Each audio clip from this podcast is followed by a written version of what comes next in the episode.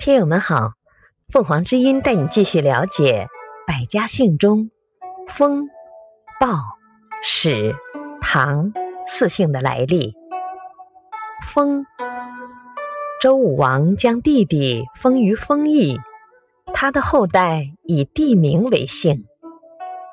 鲍，春秋时期晋叔在齐国做官，受封于鲍邑，后代就以鲍为姓。史，皇帝有一名史官叫仓颉，后代以其官职为姓，就形成了史姓。